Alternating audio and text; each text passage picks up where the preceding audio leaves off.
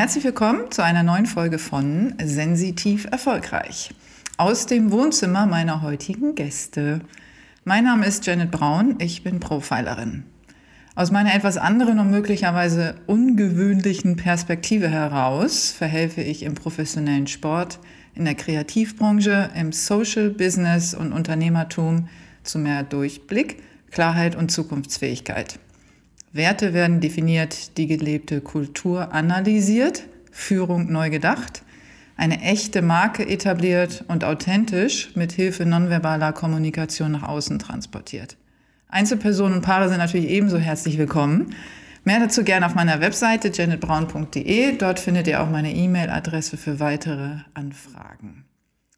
Wie zeitgemäß sensitiv begabte Menschen mit Fingerspitzengefühl, Besonnenheit, kreativen Lösungsansätzen und der Fähigkeit zur Abstraktion sind, wieso die Welt mehr darüber erfahren sollte und warum sie in Krisensituationen besonders gebraucht werden, möchte ich mit der Produktion dieses Podcasts darstellen und in die breite Öffentlichkeit tragen.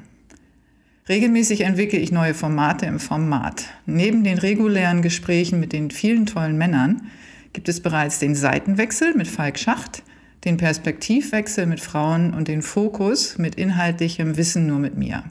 Mit der zweiten Staffel ist ein weiteres Format gestartet, paarweise. Hier ist die Idee, Paare zu Gast zu haben, die über ihren eigenen thematischen Bezug zu Sensitivität als auch über dessen Einfluss auf ihre Beziehung sprechen. Mein Ziel ist, die Vielschichtigkeit der Paarpersönlichkeiten klarer und unabhängig von klassischer Rollenverteilung darzustellen – welche Werte und Rituale gepflegt werden, was man für eine Beziehung auf Augenhöhe tun kann und wie individuell Lebenspläne betrachtet werden. Warum es wichtig ist, dass die Männer sich offener, emotional und gefühlsechter verhalten und wie sich dadurch die gesellschaftliche Dynamik in ein integrativeres Miteinander verändert.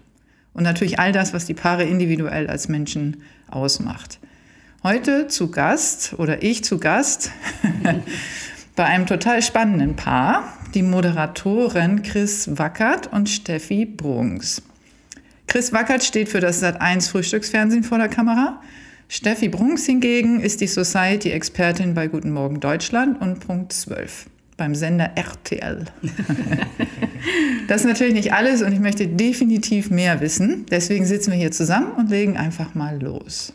Ja, schön, dass du heute bei uns bist, Janette.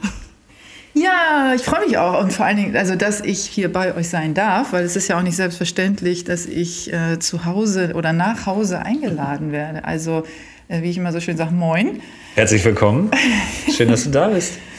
Dankeschön. Also ich bin äh, total happy und wir haben auch gesagt, es, ich habe eigentlich auch Glück, dass der Zugverkehr äh, mir wohlgesonnen war, zumindest auf der Hinfahrt. Ich hoffe, das bleibt auf der Rückfahrt auch noch so. Toi, toi, toi.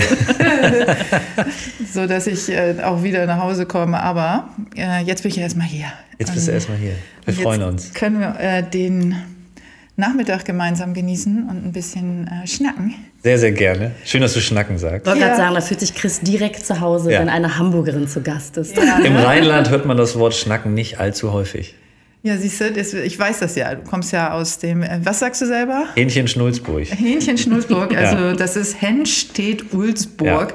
Das liegt ein bisschen im Norden von Hamburg, also nördlich auf jeden Fall.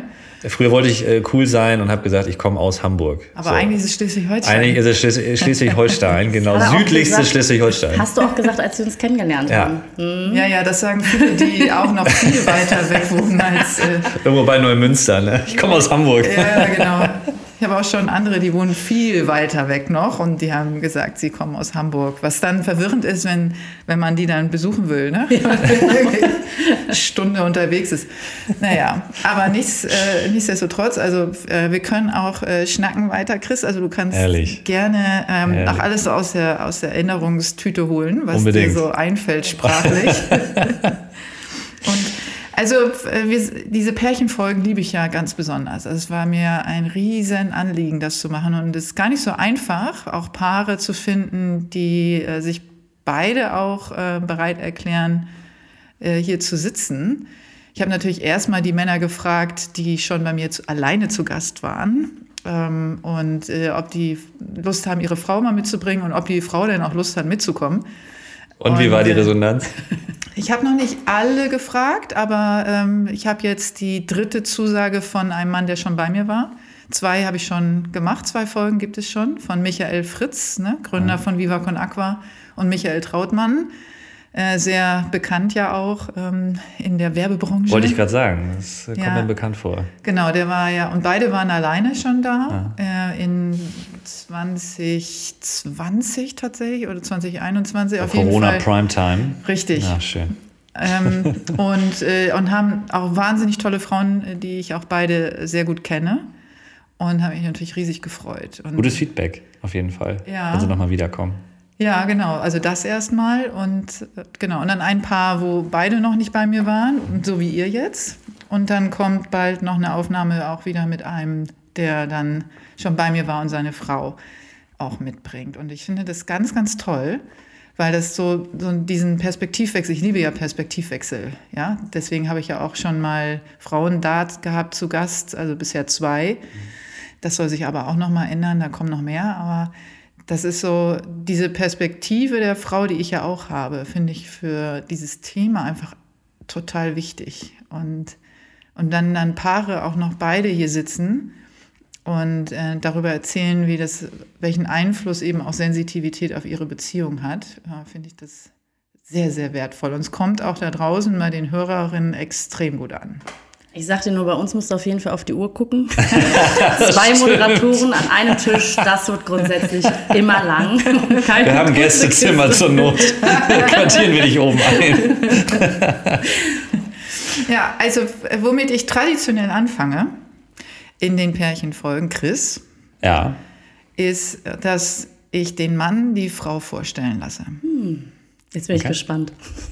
Du darfst ähm, sagen, was du willst. Also du musst jetzt nicht äh, die gesamte Geschichte erzählen, mhm. ähm, wie ihr euch kennengelernt habt und äh, okay. wie es dann, äh, ne? aber so ein paar Essenzen.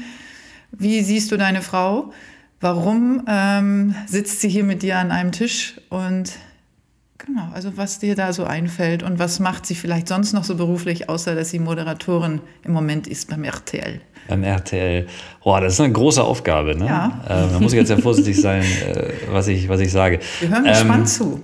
Ich habe an meiner Seite eine Frau, die für mich ähm, am Anfang unserer Beziehung in einer ganz anderen Liga gespielt hat. Also ich mich selber ähm, weit weit weg von ihr gesehen habe, äh, auf beruflicher Ebene, auf der persönlichen Ebene, was so das Erwachsensein angeht, etc. Und ähm, habe mittlerweile ein wenig aufholen können und ähm, bin jetzt mit einer Frau verheiratet, die unglaublich toll ist, die im Prinzip auf jeden Fall mal meine beste Freundin ist. Wir ähm, natürlich verheiratet sind, natürlich ein Liebespaar sind, aber wir auch wirklich unglaublich viel Spaß haben, wenn wir alleine sind. Ähm, wir uns über berufliche Dinge extrem gut austauschen können, wir wirklich in jeder Sekunde auf Augenhöhe agieren und wenn es mal nicht läuft, kann es auch richtig knallen und das ist auch echt gut. Ähm, weil wir dann jetzt vor ein paar Wochen war es mal wieder so weit, am nächsten Tag uns in die Augen gucken und dann doch ein bisschen grinsen müssen, weswegen wir jetzt in der letzten Nacht kurz vor einer Trennung waren. Und das macht unglaublich viel Spaß, dass es nie langweilig wird. Und ähm, ich bin ein Mensch, der extrem, da können wir sicherlich später auch nochmal drüber reden, extrem ungeduldig ist und extrem schnell gelangweilt. Und ich glaube, mir war mit Steffi noch nie langweilig. Und ähm, unsere Liebe hat viele Höhen und Tiefen auf jeden Fall schon erlebt. Und du triffst uns heute zu einem Zeitpunkt, in dem es uns, glaube ich, besser denn je geht, sowohl was die Ehe als solches angeht, aber auch was unsere Freundschaft innerhalb dieser Ehe angeht. Und deswegen ähm, bin ich wahnsinnig froh, dass wir es zusammen machen können. Und um das Ganze abzuschließen, ähm, war die Entscheidung vor zwei Jahren oder andersrum, vor drei Jahren ihr einen Antrag zu machen, äh, mit einer der besten Entscheidungen, wenn nicht die beste Entscheidung meines Lebens. Und deswegen sitzen wir heute, glaube ich, auch hier, unter anderem. Aber Schatz, ich muss ich korrigieren, das ist schon fast vier Jahre her. Ja, stimmt. Siehst du? Und sie ist, das habe ich ganz. Hast du das total schön gesagt. Äh, das muss ich jetzt noch mal kurz hinterher schieben. Klammer auf. Ähm, sie ist eine Perfektionistin, was mir manchmal tierisch auf die Eier geht. Klammer zu. Klammer zu. Siehst du? was sagst du dazu, Steffi? Also, was hast du zu ergänzen? Hast du was zu ergänzen? Ähm, eigentlich gar nicht viel, weil Chris es schon echt gut zusammengefasst hat. Also was wir tatsächlich sind, ist ein absolutes Team. Und ähm, man hält das ja mal für ein Klischee, wenn man sagt, ich möchte, dass mein Partner mein bester Freund ist. Aber das ist in diesem Fall auf jeden Fall sowas von zutreffen, weil wir sprechen über alles. Es gibt bei uns hier äh, keine Tabus zwischen uns. Es gibt keine Geheimnisse und äh, es gibt einfach keinen Menschen, von dem ich äh, so offen und ehrlich auch eine Meinung gesagt bekomme. Und äh, ich verlasse mich da immer zu 100 Prozent auf Chris und äh, weiß, dass ich da einen ganz, ganz tollen Partner an meiner Seite habe. Voll schön. Schluchz. Schluchz. da hast du nicht die Liebeserklärung von Michael Trautmann gehört. Also, äh, die sind ja auch schon ein bisschen länger verheiratet. Ich wollte gerade sagen. Also da äh, sind Tränen geflossen. Also tatsächlich bei allen, sogar bei, äh, bei dem Techniker, der aufgenommen hat, der dabei saß. Also das war, das war ähm, unübertrefflich. Aber das ist, hast du recht, der hat ein bisschen mehr Übung. Ne? Der ist, die sind länger verheiratet. Ja, so oft wird man das ja auch nicht gefragt. Ne? Ich habe gerade mal überlegt, wann ich das äh, mal gefragt wurde. Was macht deine Frau, also ganz konkret, was macht deine Frau aus? Warum bist du mit ihr zusammen? Das sind ja Dinge, die man in allererster Linie fühlt, ohne sie tagtäglich auszusprechen. Und es sind vor allem Dinge, die man größtenteils sich selber, also sich gegenseitig sagt. Ne? Ich musste gerade eben auch schon äh, kurz an unser Ehegelübde denken und dachte so, Gott, hoffentlich wird es jetzt nicht so kitschig, weil bei Chris weiß man das noch nicht mal tatsächlich Willst du nicht. sagen, mein Ehegelübde war kitschig? Es war wunderschön. Danke. Und ein bisschen kitschig. Naja, also ja wir, wir, sitzen ja hier und, äh, und in einem Podcast, wo man kitschig sein darf. Also wenn ich wo dann, ganz ehrlich. Und von daher, ich wäre jetzt sowieso auf die Hochzeit gekommen. Mhm. Und weil ihr Voll. ja auch mehrfach, äh, wie ich lesen durfte, geheiratet habt. Ne? Warum? Äh, das hatte eigentlich jetzt gar keinen besonderen Grund. Also wir haben jetzt nicht gesagt, boah, lass mal richtig auf die Kacke hauen und dreimal heiraten. Also das erste Mal war ganz klassisch Standesamt im ganz, ganz kleinen Kreis. Es war wirklich ähm, ein wunderbarer Tag, weil man einfach alles, weil nicht so viel und nicht so groß war, es war einfach sehr dezent, man einfach alles ganz bewusst wahrnimmt und es einfach so schön ist, die Liebe äh, zueinander zu spüren, aber auch diese Liebe, die alle anderen in dem Augenblick für einen empfinden. Ähm, das zweite Mal war dann eben kirchlich. Da haben wir es richtig krachen lassen. Überragend. mit 120 Gästen. ne, Chris, wie ging vor, der Abend vor, zu Ende? Vor Corona mit einer Currywurst. Und, mein, und meinen Jungs, man muss dazu wissen, ich hatte ähm, von meinen Jungs ähm, Fotos aufgestellt an so einer Bar. Wir hatten so Männer- und Frauenecke eingerichtet so und während der Party konnte man sich da so ein bisschen zurückziehen mit seinen ähm, Mädels und mit den Jungs. Und ähm, diese Bilder habe ich dann irgendwann in meinem Delirium dann ähm, als deine Jungs schon alle weg waren, genau, einsammeln sagen. wollen und gesagt, ich gehe nicht ohne meine Jungs und ich nehme die jetzt mit und dann ähm, in die Hochzeitsnacht nimmst Ja, die, die Hochzeitsnacht ja, ist, ja, ja. ist der größte, also, die größte genau. Lüge, die die Menschheitsgeschichte jemals, ähm, jemals Definitiv erfunden kann ich bestätigen. Ich habe ja auch mal also, geheiratet wer, und äh, die hat nicht stattgefunden. Nee, wer eine vernünftige so, Hochzeitsnacht hat, hat eine scheiß Hochzeit, sagen wir es mal so. Also. Ja, ja, so war das. Nee, das dritte Mal äh, war dann tatsächlich, weil ein großer Teil meiner Familie eben nicht bei der Hochzeit in Deutschland dabei sein konnte. Äh, die Familie meiner Mutter lebt auf Hawaii. Und das war schon sehr traurig, weil es ist Familie, man möchte die ja schon irgendwie ähm, dabei haben, man möchte, dass die an unserem Glück irgendwie teilhaben. Und es war nun mal einfach nicht möglich, dass die alle hierher kommen. Es waren jetzt ja nicht irgendwie zwei, drei Leute, sondern halt 30 Leute. Und äh, deswegen haben wir dann entschieden, uns da quasi nochmal das Ja-Wort zu geben und nochmal mit der Familie zu feiern. Und das war nochmal was komplett anderes. Wir sind da hingegangen und dachten, okay, jetzt sagen wir schon wieder Ja, ne? was soll da jetzt noch irgendwie groß kommen? So sind wir irgendwie in den Tag reingegangen und äh, am Ende wurde wieder Rotz und Wasser geheult. Ähm, es wurde unfassbar viel gelacht und getanzt, als hätten wir uns da an dem Tag nochmal das erste Mal Ja gesagt.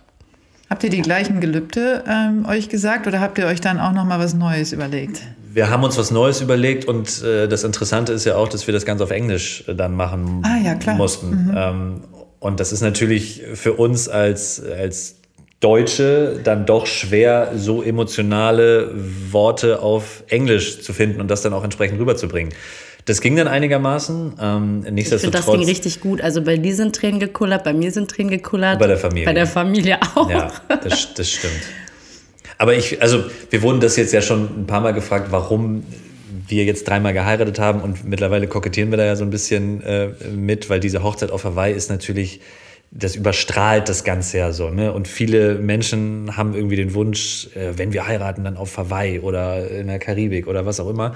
Und ich finde es halt unterm Strich schön, dass man diesen, dass man da so ein bisschen das Ganze entschleunigen kann, sagen, nee, hey, wir haben da glücklicherweise, muss man sagen, äh, Familie. Und das hatte in allererster Linie einen familiären Hintergrund. Und nicht, weil wir gesagt haben, wir hauen jetzt auf die Kacke und wir wollen jetzt an einem einsamen Strand äh, entsprechende Instagram-Bilder machen, sondern die gab es auch. Die gab es auch, gar keine Frage. Und wir haben auch dafür gesorgt, dass die gut aussehen. Aber in erster Linie war es einfach extrem toll, dass meine Eltern, die da mit waren und mein Bruder mit seiner Freundin dann ähm, den philippinisch-hawaiianischen Teil der Familie kennengelernt haben. Das war einfach total schön. Und nochmal kurz zu den Ehegelübden zurück. Ähm, ich war total überrascht davon, dass Chris nochmal so andere Worte gefunden hat wie hier in Deutschland, weil er natürlich auch meine Familie vor Ort mit einbezogen hat. Ne? Dieses, ähm, ich bin jetzt zum fünften Mal hier, ihr seid für mich halt auch schon Familie und ich finde das so toll, dass meine Familie jetzt auch Teil dieser Familie wird, indem sie sich endlich mal kennenlernen und dass wir uns halt eben auch nochmal an einem Ort kennenlernen, ähm, äh, nicht kennenlernen, an einem Ort Ja sagen, ähm, wo ich alles mit meinen Großeltern verbinde es war für mich nochmal ein komplett anderes Gefühl und diese Worte, die er da gefunden hat, er hat mich komplett überrascht, weil man, wie gesagt, wir sind in diesen Tag reingegangen und dachten, ja, was soll jetzt noch kommen? Äh, nie im Leben hätte ich erwartet, dass er mich nochmal so überrascht, dass ich nochmal so heulen werde und ähm, ja, dass es nochmal äh, ein weiteres Mal unvergesslich wird. Ja. Schluchz. Schluchz. Schluchz, Schluchz, genau. Schluchz, wollen wir jetzt aufhören? Was soll jetzt noch kommen, genau. Taschentücher haben wir, alles, alles gut. Also dein, äh, ein Teil deiner Familie, du sagst, also verbindest das mit deinen Großeltern, also bist du auch teilweise da aufgewachsen? Nee, ich bin nicht dort aufgewachsen, also ich bin komplett hier in Deutschland aufgewachsen, aber äh, wir sind halt jedes Jahr halt dorthin geflogen, um halt die Großeltern zu sehen.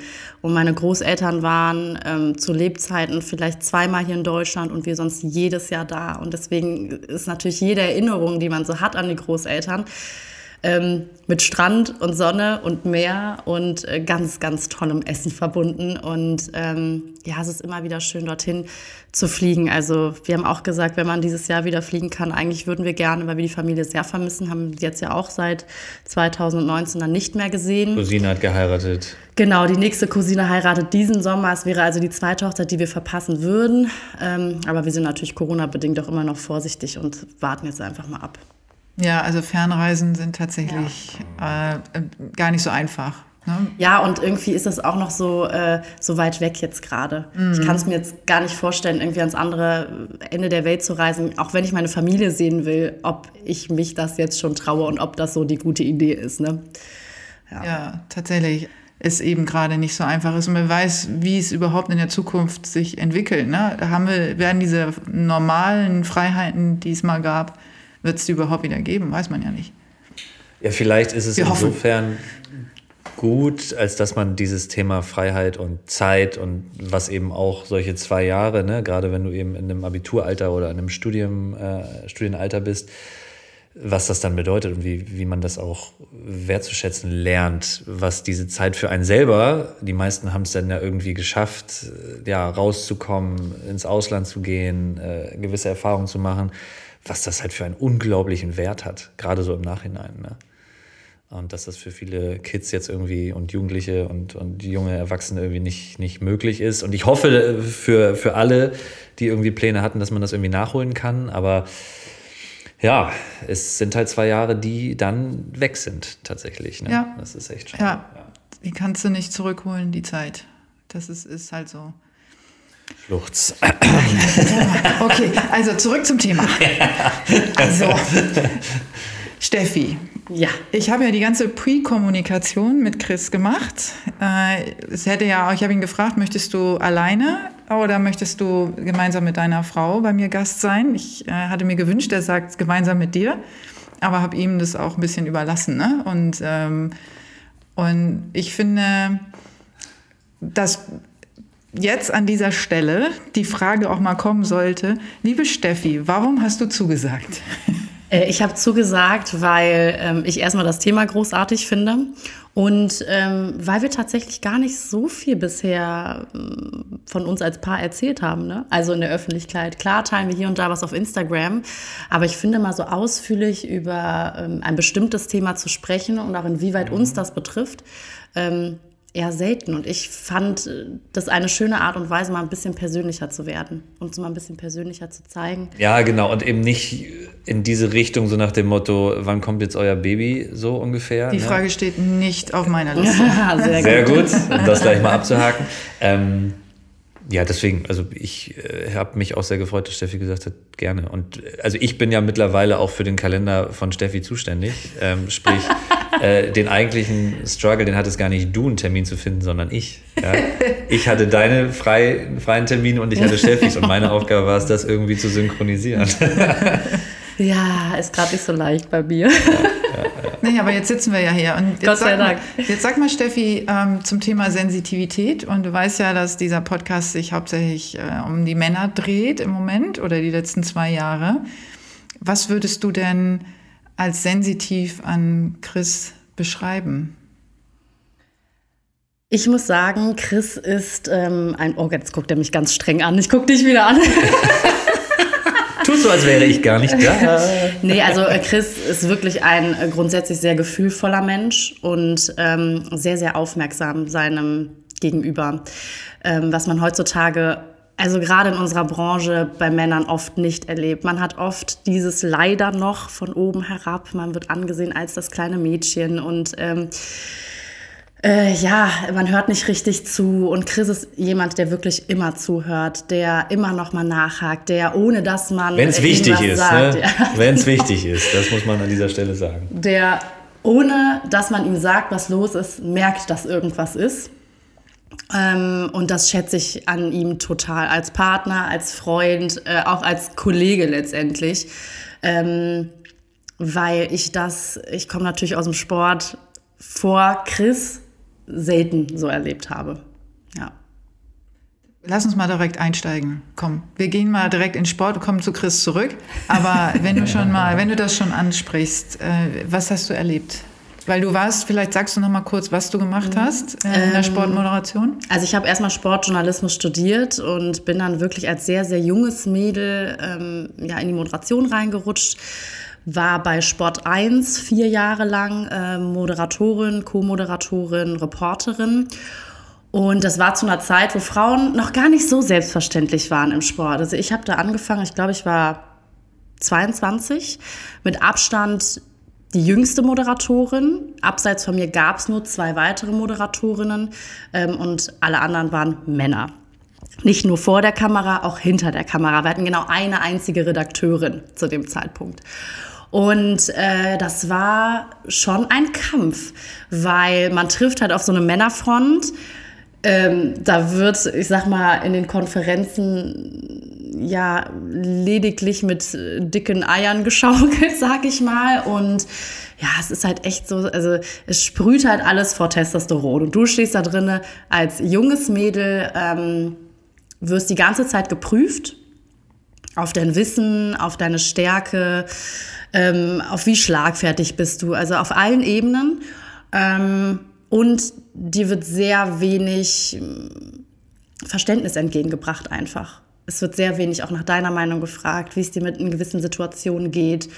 Und das war in dem Alter schon sehr schwierig. Also heute mit 33 pf, würde ich damit ganz anders umgehen. Wenn ich aber heute an die eine oder andere Situation zurückdenke, denke ich mir, wow, warum habe ich da den Mund nicht aufgemacht und mal auf den Tisch gehauen?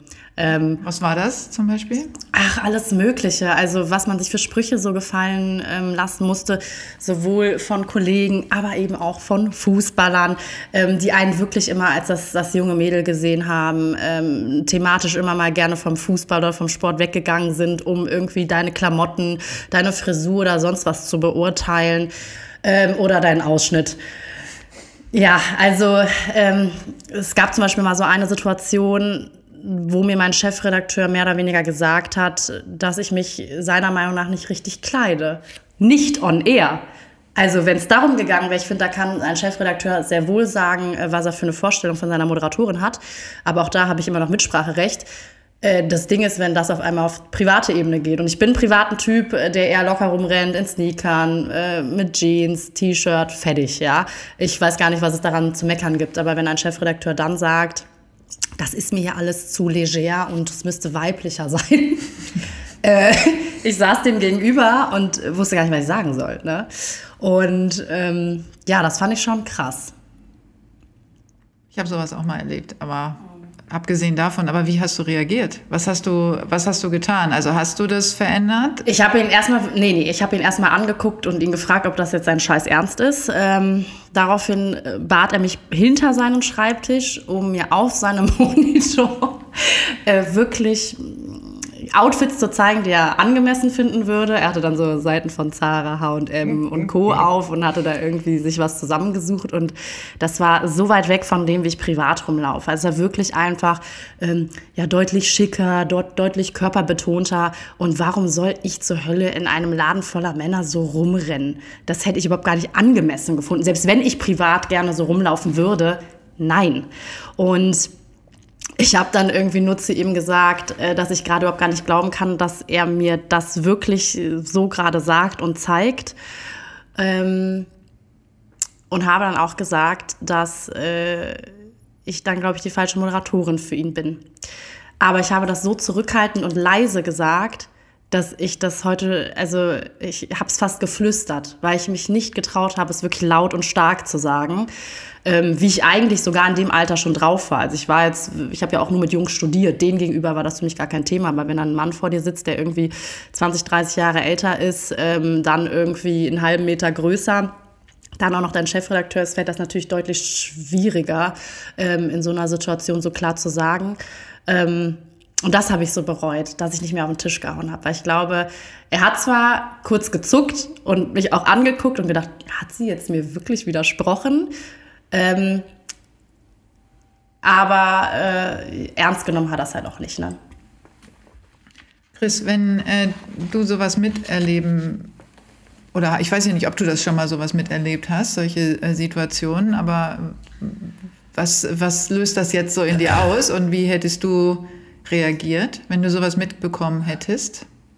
Das ist eine, insofern eine gute Frage, als dass man ja dann immer so zwei Perspektiven hat. Du hast einmal die Perspektive, die Steffi gerade beschrieben hat, die der Frau, die einem Mann gegenüber sitzt, der sich halt einfach dermaßen daneben benimmt, dass man sich einfach nur fragt, was zur Hölle ist mit dir falsch. Und dann hast du die Perspektive des Mannes, der der Meinung ist, er könne jetzt in dem Fall, ich nehme jetzt mal Steffis als Beispiel, ähm, sich so verhalten, wie er es tut. Und das frage ich mich bis heute. Es gibt ja unglaublich prominente Beispiele ähm, dafür, dass Männer die Überzeugung, das Selbstbewusstsein ähm, und letzten Endes auch die Struktur haben, um sich herum so der Auffassung zu sein, sich so zu verhalten, dass das richtig ist.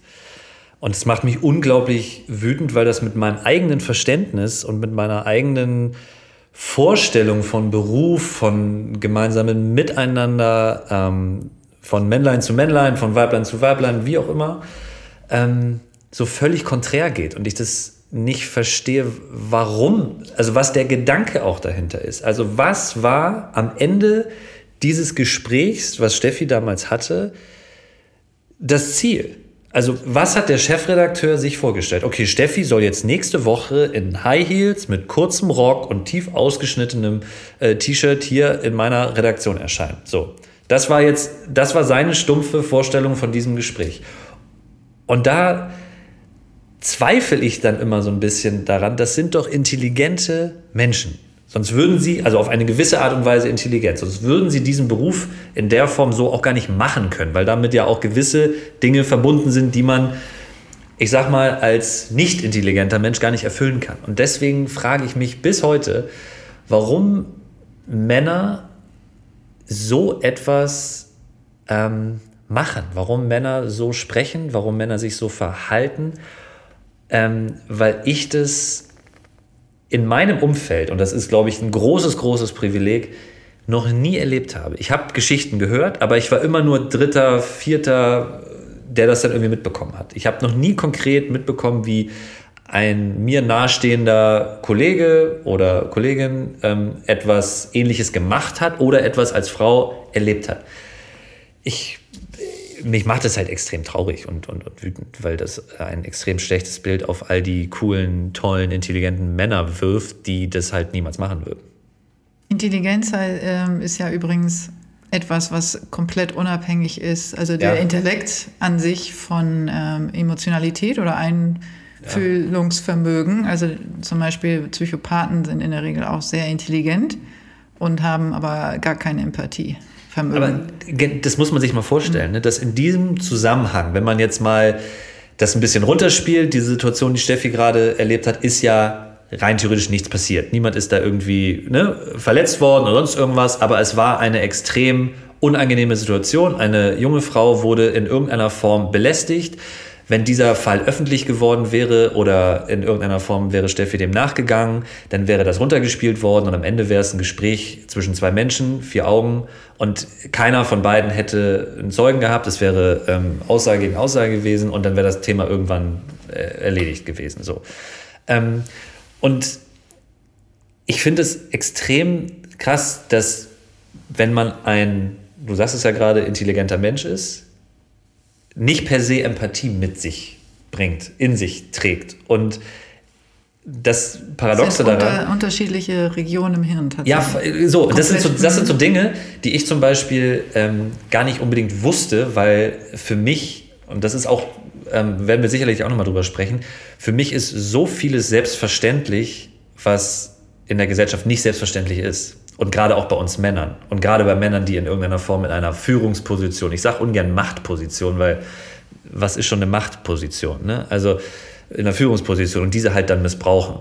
So, und ähm, ja, aber ich denke, über Machtmissbrauch kann Steffi bestimmt einiges erzählen. Ja. Also da hast du bestimmt Erfahrungen, oder? Also tatsächlich äh, Macht äh, zu spüren, also der ja. Und dass das missbraucht wird? Ja, definitiv. Mhm. Also ähm, ich habe natürlich immer noch äh, viele Bekannte, die nach wie vor im Sport arbeiten. Und ich weiß, dass sich heute vieles geändert hat. Ja, ähm, dass sich auch gewisse Menschen geändert haben, die äh, vielleicht früher so drauf waren. Äh, das ist grundsätzlich eine positive Entwicklung, aber für mich war das damals auch ein ganz klarer Entschluss zu sagen, ich möchte nicht mehr im Sport arbeiten, weil es mir zu viel war und weil ich auch zu einem Zeitpunkt äh, da war, wo, wie gesagt, ich auch noch nicht bereit war, damit umzugehen. Ich glaube, heute, wenn ich heute im Sport anfangen würde, äh, da ist eh ein ganz anderes Klima. Ähm, ich bin viel, viel stärker, ähm, weiß viel eher, mich zu wehren, mich auszudrücken und auch meine Position klar zu machen.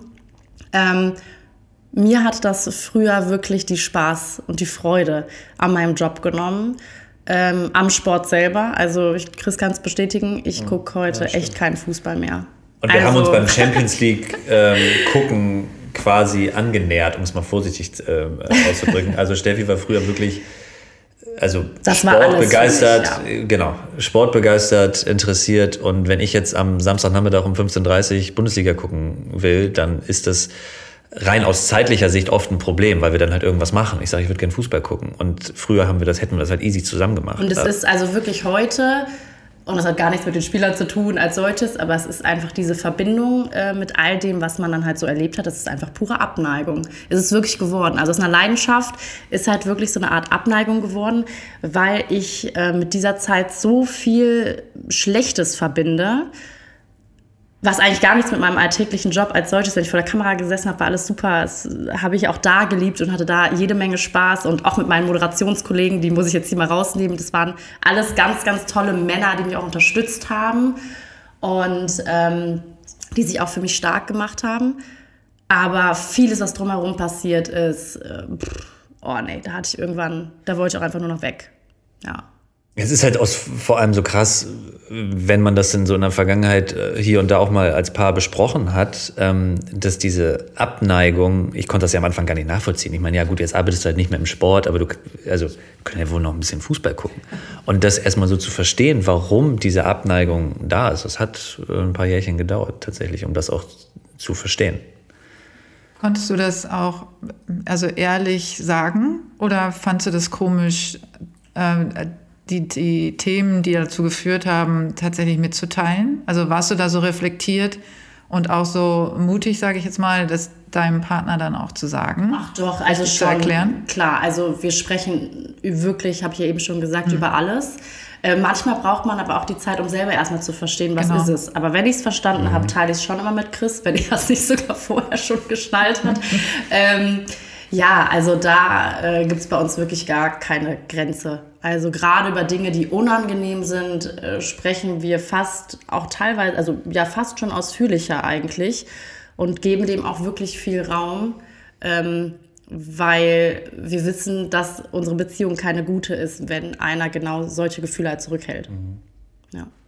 Das ist vollkommen richtig. Ich finde, dass die Beziehung natürlich der, der Mittelpunkt dann auch ist. Ne? Also die Freundschaft, freundschaftliche ja. Beziehung dann auch zueinander, um solche Themen auch zu teilen. Und dann hast du aber manchmal auf der anderen Seite einen Partner oder auch ein Umfeld, manchmal auch die Familie, die Eltern, Geschwister, Freunde, Freundinnen, die das eben nicht verstehen und denen man das nicht erklären kann oder die kein Verständnis dafür haben, dass du aus solchen Gründen, weil du dich mal, naja, jetzt hast du dich mal unwohl gefühlt, äh, pff, ja, genau, das ist halt so das Ding. So das mhm. ist halt so das Ding, weil das natürlich jetzt nur eine Situation von mhm. vielen war. Ne? Und ich setze mich jetzt nicht bei meinen Eltern hin und rattel, ratter einmal irgendwie alles Mögliche durch, mhm. was ich mhm. erlebt habe.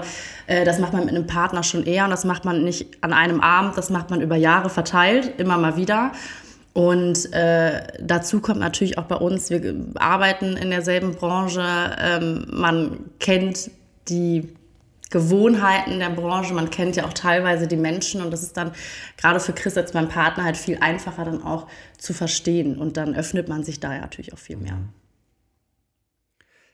Also gerade, wenn mir das gerade so einfällt, ähm, Steffi ja, ich hatte das ja vorhin bei meinem kleinen äh, Steffi-Plädoyer ähm, erzählt, dass ich am Anfang das Gefühl hatte, dass Steffi in einer ganz anderen Liga spielt, weil ich sie ja kennengelernt hatte, da war ich Praktikant und Steffi war damals schon Moderatorin. So. Und sie hat ja im Prinzip ähm, etwas verkörpert, was für mich äh, unerreichbar schien. So. Und auf einmal ist diese Frau in deiner Welt so. Und diese ganzen Abläufe, die in Steffis Leben damals stattgefunden haben, hat das, wenn das jetzt Veranstaltungen gewesen sind, von denen ich niemals geglaubt hätte, irgendwann mal auf solchen Veranstaltungen rumzulaufen, roter Teppich, Fotos, Presse, bla bla, diese ganzen Gaga, der da irgendwie mit zu tun hat, da hatte ich ja, da war ich ja ganz weit von weg. So.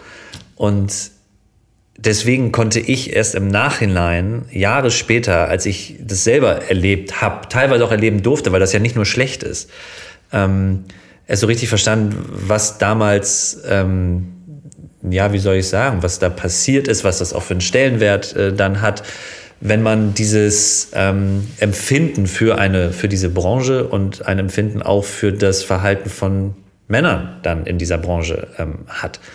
Und teilweise auch, denn wie gesagt, ne, aus den eigenen Reihen hier und da mal ähnliche Fälle gehört hat von Kolleginnen oder ähm, wie auch immer. Oder ich meine, es gibt genug, äh, genug äh, mediale Beispiele. Ne? Und ich glaube, jede Frau, die so etwas erlebt hat und ähm, so etwas äh, ja, bespricht, der sollte man nicht nur zuhören, sondern die sollte man auch in irgendeiner Form verstehen. So. Und das hat, dafür habe ich ein bisschen gebraucht, weil man sich als junger Typ, der keinen Plan von gar nichts hat, natürlich schon fragt, so, naja, sag dem halt, was du denkst. So, ne? Also man versteht in dem Moment ja erstens nicht, warum sich der, der Mann so verhält und gleichzeitig dann eben auch, warum die Frau dann nicht sagt, naja, nee, so. Ne? Also dieses Nein, es ist ein Wort, aber oft fällt es denn aus den verschiedensten Gründen extrem schwer. Und warum das so schwer fällt, das habe ich jetzt mit dem wirklich Erwachsenenalter oder im Erwachsenenalter erst so richtig verstanden und auch mit ein paar Jahren Berufserfahrung erst.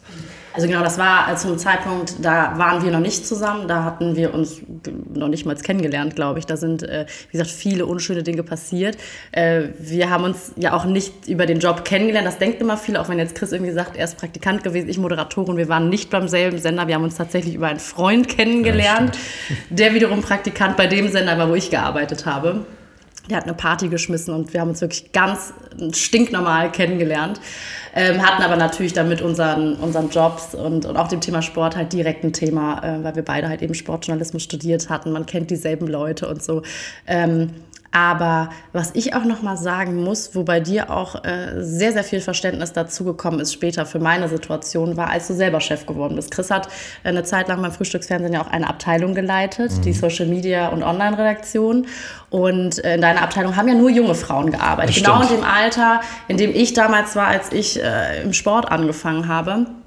Und da weiß ich auch, wie du immer nach Hause gekommen bist und mir von den Problemen der Mädels erzählt hast und ja auch gesagt hast, wie gehe ich jetzt damit um? Wie gehe ich damit um? Weil Chris immer gesagt hat, ich möchte ganz bestimmt nicht falsch mit dieser Situation umgehen. Ich möchte ganz bestimmt deren Probleme nicht unterschätzen. Ähm, ich möchte die auch nicht damit alleine lassen. Ähm, was machen wir jetzt? So, und ähm, du bist dann ja auch immer mit den Mädels ins Gespräch gegangen und das wirklich voll auf Augenhöhe. Das habe ich auch dann äh, gemerkt, als ich die irgendwann mal kennengelernt habe. Wir gesagt haben, komm, äh, wir arbeiten in derselben Branche, lass doch irgendwie mal, ähm, weil die waren auch alle neu in Berlin teilweise, lass doch mal irgendwie äh, gemeinsam essen gehen und die mir auch erzählt haben, wie er als Chef ist. Und da wusste ich auch, ich habe den richtigen Mann an meiner Seite. ähm, er scheint ja nichts falsch zu machen. Weil klar, diese Angst, ich meine, du warst ja auch da dann nicht äh, wie alt warst du, als du die Abteilung übernommen hast? 27. Ja, als auch noch nicht ähm, mit der krassesten Erfahrung daran gegangen. Und alleine aber das zu hinterfragen und zu sagen, wie benehme ich mich als Chef, wie gehe ich mit den äh, Problemen um, ähm, wie gehe ich auf die Mädels zu, ist das die richtige Art und Weise? Also allein das fand ich schon gut, dass er nach Hause kommt und darüber spricht und sich nicht irgendwie, was weiß ich, was im, im Kopf ausmalt. Ne? Ja, aber unterm, also wenn ich so drüber nachdenke, das hat ja fast schon egoistischen Grund, weil ich ja erfolgreich sein möchte. Ich habe eine Redaktion, die war nicht groß, das waren, ich glaube, ein oder zwei Festangestellte, in dem Fall Mitarbeiterinnen, weil wir damals einfach wahnsinnig viele Bewerberinnen hatten und wenig Männer und die Frauen halt meistens auch einfach besser waren, das muss man auch mal ganz klar sagen. Ähm, und ich mir einfach gedacht habe, wenn das Arbeitsumfeld nicht stimmt und ähm, ich irgendwie blöd zu denen bin, in welcher Form auch immer, habe ich ja im Endeffekt auch nichts davon. So, und das ist unglaublich schön und organisch gewachsen. Und ähm, meine damalige Kollegin ist meine Nachfolgerin irgendwie geworden. Und ähm, wir arbeiten immer noch zusammen. Und das ist halt dann irgendwie extrem schön, weil ich genau weiß, wenn ich sie jetzt fragen würde, wie war die Zeit damals mit Chris, weiß ich ganz genau, dass sie sagen würde, es war cool. So, wir hatten viel Spaß zusammen, er hat mich gefördert, er hat mich gepusht, so, ähm, hat mir Tipps gegeben.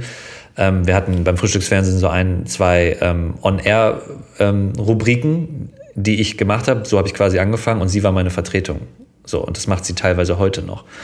Ähm, und das ist einfach, das ist cool. So. Und dann auch wirklich aus einer tiefen Überzeugung heraus zu wissen, so, hey, wenn du jetzt zu der hingehst und die fragst, so, wie war es damals, dann würde sie das, was ich jetzt hier sage oder was Steffi sagt, bestätigen. So. Und, ähm, und wie gesagt, ich habe das, also ich mochte die auch menschlich und auch abseits der Redaktion, gar keine Frage. Aber unterm Strich war es auch eine egoistische Entscheidung zu sagen, ich möchte hier für ein Klima sorgen, ähm, was dafür sorgt, dass die ihre beste Leistung bringen, damit ich meine beste Leistung bringen kann. So einfach.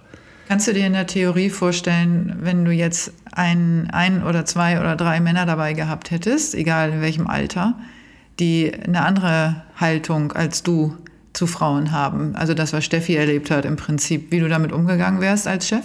Mm, es ist insofern eine schwierige Frage, weil ich glaube, dann hätten, wären sie gar nicht in meinem Team gelandet. Ich glaube, dann, ich würde mir, wenn ich ein Talent habe, ist es eine gewisse Menschenkenntnis. Und ich kann mich mit Menschen fünf Minuten unterhalten und ich weiß, ob der Vibe da ist oder nicht. Ich habe ganz, ganz, ganz selten in meinem Leben äh, Enttäuschungen von Menschen in der zweiten oder dritten Ebene sozusagen ähm, bekommen oder erlebt. Wenn ich Menschen in mein Leben gelassen habe, in irgendeiner Form, beruflich oder eben auch privat, wurde ich ganz, ganz selten wirklich erst im zweiten, dritten, vierten Schritt äh, enttäuscht. Und ich glaube, dass es Männer gar nicht so weit bei mir damals geschafft hätten, wenn ich nicht, ähm, wenn dieser Vibe irgendwie nicht da gewesen wäre. Wenn ich das Gefühl, okay, das ist ein junger, cooler Typ so, ähm, der passt, wir gucken irgendwie in die gleiche Richtung so, dann, dann ist das in Ordnung. Ähm, der ist vielleicht noch nicht so weit wie ich, jetzt in der aktuellen beruflichen Situation und ich kann ihm vielleicht noch ein bisschen was beibringen. Wenn das nicht der Fall gewesen wäre, und ich hatte wirklich nicht viele Männer, wenn ich da jetzt, also ich, ein, zwei Praktikanten, aber das war es dann auch. Und ähm, aber manchmal ist es ja auch so, dass man äh, in, also über Menschen übernimmt, also eine Abteilung nicht selber gründet und dann ja, auch, stimmt. Die, auch die Menschen aussucht, sondern eine Abteilung übernimmt oder eben aufsteigt innerhalb eines Unternehmens und hat dann das bestehende Team zu führen. Und deswegen, wenn du, wenn du versuchst, dich mal reinzufühlen mhm. in so eine Situation oder in eine Situation, die Steffi passiert ist, wie hättest du reagiert oder wie würdest du damit umgehen? Ich glaube, mittlerweile ähm, habe ich einfach das Selbstbewusstsein, und das würde ich auch sagen, ist losgelöst von meiner ähm, Rolle als Moderator mit also mit dieser Rolle kommen natürlich schon auch gewisse Privilegien, was jetzt das Ansehen innerhalb einer Redaktion ähm, von Kolleginnen und Kollegen von außen irgendwie angeht, das ist mir schon klar. So, ne? Chris ist Moderator, Chris steht vor der Kamera, ergo äh, bin ich nur in Anführungszeichen äh, in der zweiten Reihe. So, so wird es ja oft gesehen. Ich versuche das immer, ich versuche und ich hoffe, dass mir das gelingt, dass ich das irgendwie vermittel, dass ähm, ich mich nicht so fühle, so, weil ich ja auch weiß, ne, wo, man, wo man herkommt. Ähm, und ich glaube, dass ich mittlerweile das, das Selbstbewusstsein, ähm, das Rückgrat und auch die Erfahrung hätte, um dann einfach wirklich zu sagen, so, lieber Herr noch und noch ähm, oder wie auch immer, ähm, das, was du da gerade abziehst, ist echt uncool. Und lass die Frau in Ruhe, lass ähm, den Kollegen in Ruhe. Also Machtmissbrauch passiert ja auch äh, innergeschlechtlich sozusagen. Das muss ja nicht immer nur ähm, von Mann zu Frau, sondern das kann ja auch äh, dann von Mann zu Mann oder von Frau zu Frau sein. Ähm, ich finde einfach, dass man sich, um das mal auch so ein Stück weit zu vereinfachen, ähm, ich verstehe nicht, warum Menschen, die eine gewisse Position haben, nicht einfach versuchen, nicht nur einen guten Job zu machen, sondern einfach okay zu sein, nett zu sein, warum das so schwer ist. Ich verstehe das nicht. Natürlich hat man stressige Tage, natürlich läuft auch mal etwas daneben, natürlich benimmt man sich auch mal daneben. Ich habe mich auch unglaublich oft daneben benommen bei uns in der Redaktion. Dann geht man kurz zu dem, bei uns sind es dann ja oft die Cutter, also die Menschen, die die Beiträge schneiden, die dann irgendwie auf den Deckel bekommen, weil es nicht schnell genug geht oder was weiß ich. Ich habe mich auch unglaublich mit, mit Cuttern schon gestritten in meinem Leben oder mit Cutterinnen. Ähm, aber das finde ich, man darf sich ja streiten, man darf sich anschreien, aber das muss doch auf einer, gewisse, auf einer gewissen Ebene passieren. Das hat doch nichts mit dem Geschlecht zu tun. Und ähm, ich mache zum Beispiel auch nicht einen Unterschied zwischen Arschlöchern. Eine Frau kann Arschloch sein und ein Mann auch. So, ne? und, und das ist das, was ich immer so, ich weiß, da setze ich unglaublich viel voraus. Und manchmal ist es auch fast ein bisschen arrogant davon auszugehen, dass das, was du als selbstverständlich erachtest, ähm, Männern und Frauen gegenüber, dass es bei ganz vielen Menschen nicht der Fall ist. Und deswegen ist es oft so schwer, Verständnis für gewisse Situationen aufzubringen. Ähm, weil ich äh, anders ticke da, glaube ich. Und ich, ja, ich glaube auch, du hast ja auch schon gesagt, das äh, kommen wir gleich nochmal drauf, dass, mhm. äh, wie das familiär bei dir ja. so entstanden ist. Aber Steffi, sag mir nochmal kurz, du hast es ja anders erlebt. Also du kommst ja aus einem anderen äh, Selbstverständnis oder eben aus keinem Selbstverständnis. Erstens aus der Branche heraus, aber eben ähm, auch weil du eine Frau bist. Und äh, Chris beschreibt das relativ einfach. Äh, was, warum kann man nicht einfach nett sein? Ähm, warum muss man ein Arschloch sein? Was glaubst du, warum müssen sich, jetzt wenn wir jetzt mal Männer als Beispiel nehmen, warum müssen sich Männer Frauen gegenüber so verhalten? Ich glaube, es ist wirklich klassisch die Macht. Es ist, also ich kann es mir gar nicht anders erklären, weil all die Situationen, die ich da im negativen Sinne erlebt habe, waren immer Macht. Und äh, ich, ich frage mich immer ganz kurz, ich frage mich, was für eine Macht eigentlich? Also was? Ist, nein, es ist wirklich einfach die Macht gefühlt mit einer Moderatorin, die dir, wie soll ich sagen, der halt zu zeigen, dass du derjenige bist, der hier das Sagen hat. So, Punkt. Ganz einfach runtergebrochen. Mehr ist es gar nicht. Es ist, glaube ich, einfach nur zu sagen, hey, pass auf, ich kann hier entscheiden, ich habe hier das Sagen und deswegen machst du das jetzt so und so. Und gerade mit einem jungen Mädel, wo man jetzt auch nicht gerade ähm, Widerworte erwartet, ist das, glaube ich, ganz easy so fürs Ego mal eben gemacht. Ähm, Boah. Ja, es ist, so sehe ich das leider tatsächlich. Ich habe es auch wirklich ja nicht nur negativ erlebt. Ich hatte auch wirklich ganz, ganz tolle Vorgesetzte auf sämtlichen ja, Ebenen, ja. Äh, habe ich auch immer noch, äh, mit denen ich ganz wunderbar klarkomme. Den Gruß an den alten ähm, Chef bei den RTL 2 News. genau, Er war zum Beispiel das komplette Gegenteil. Und ich hatte ja auch bei Sport 1 mehrere Chefredakteure. Ja, ich hatte stimmt. ja nicht nur einen. Ne? So, also, äh, wie gesagt, da gab es auch ganz andere Beispiele. Aber äh, wie gesagt, bei den Männern, denen ich das erlebt habe, und das waren auch nicht, nicht, nicht immer nur Männer in Führungspositionen, es waren Interviewpartner, äh, es waren manchmal ja auch einfach äh, befreundete Männer, die meinten, sie müssten irgendwie einen raushängen lassen. Und gerade besonders schlimm ist es, wenn einfach viele Männer auf einem Haufen sind. Dann schaukeln die sich da auch alle so hoch. Das ist natürlich im Sport nochmal eine ganz besondere Nummer. Also, das ist wie wenn du jetzt als Frau da in, in eine Fußballtruppe reinkommst, ja. Pff, da interessiert die auch erstmal überhaupt gar nicht, ob du überhaupt was zu sagen hast. Da kommst du dahin, du stehst da, die gucken dich alle an, ignorieren dich erstmal, dann machst du mal kurz auf dich aufmerksam, interessiert die immer noch nicht, dann musst du einmal schreien und dann sind sie da. So.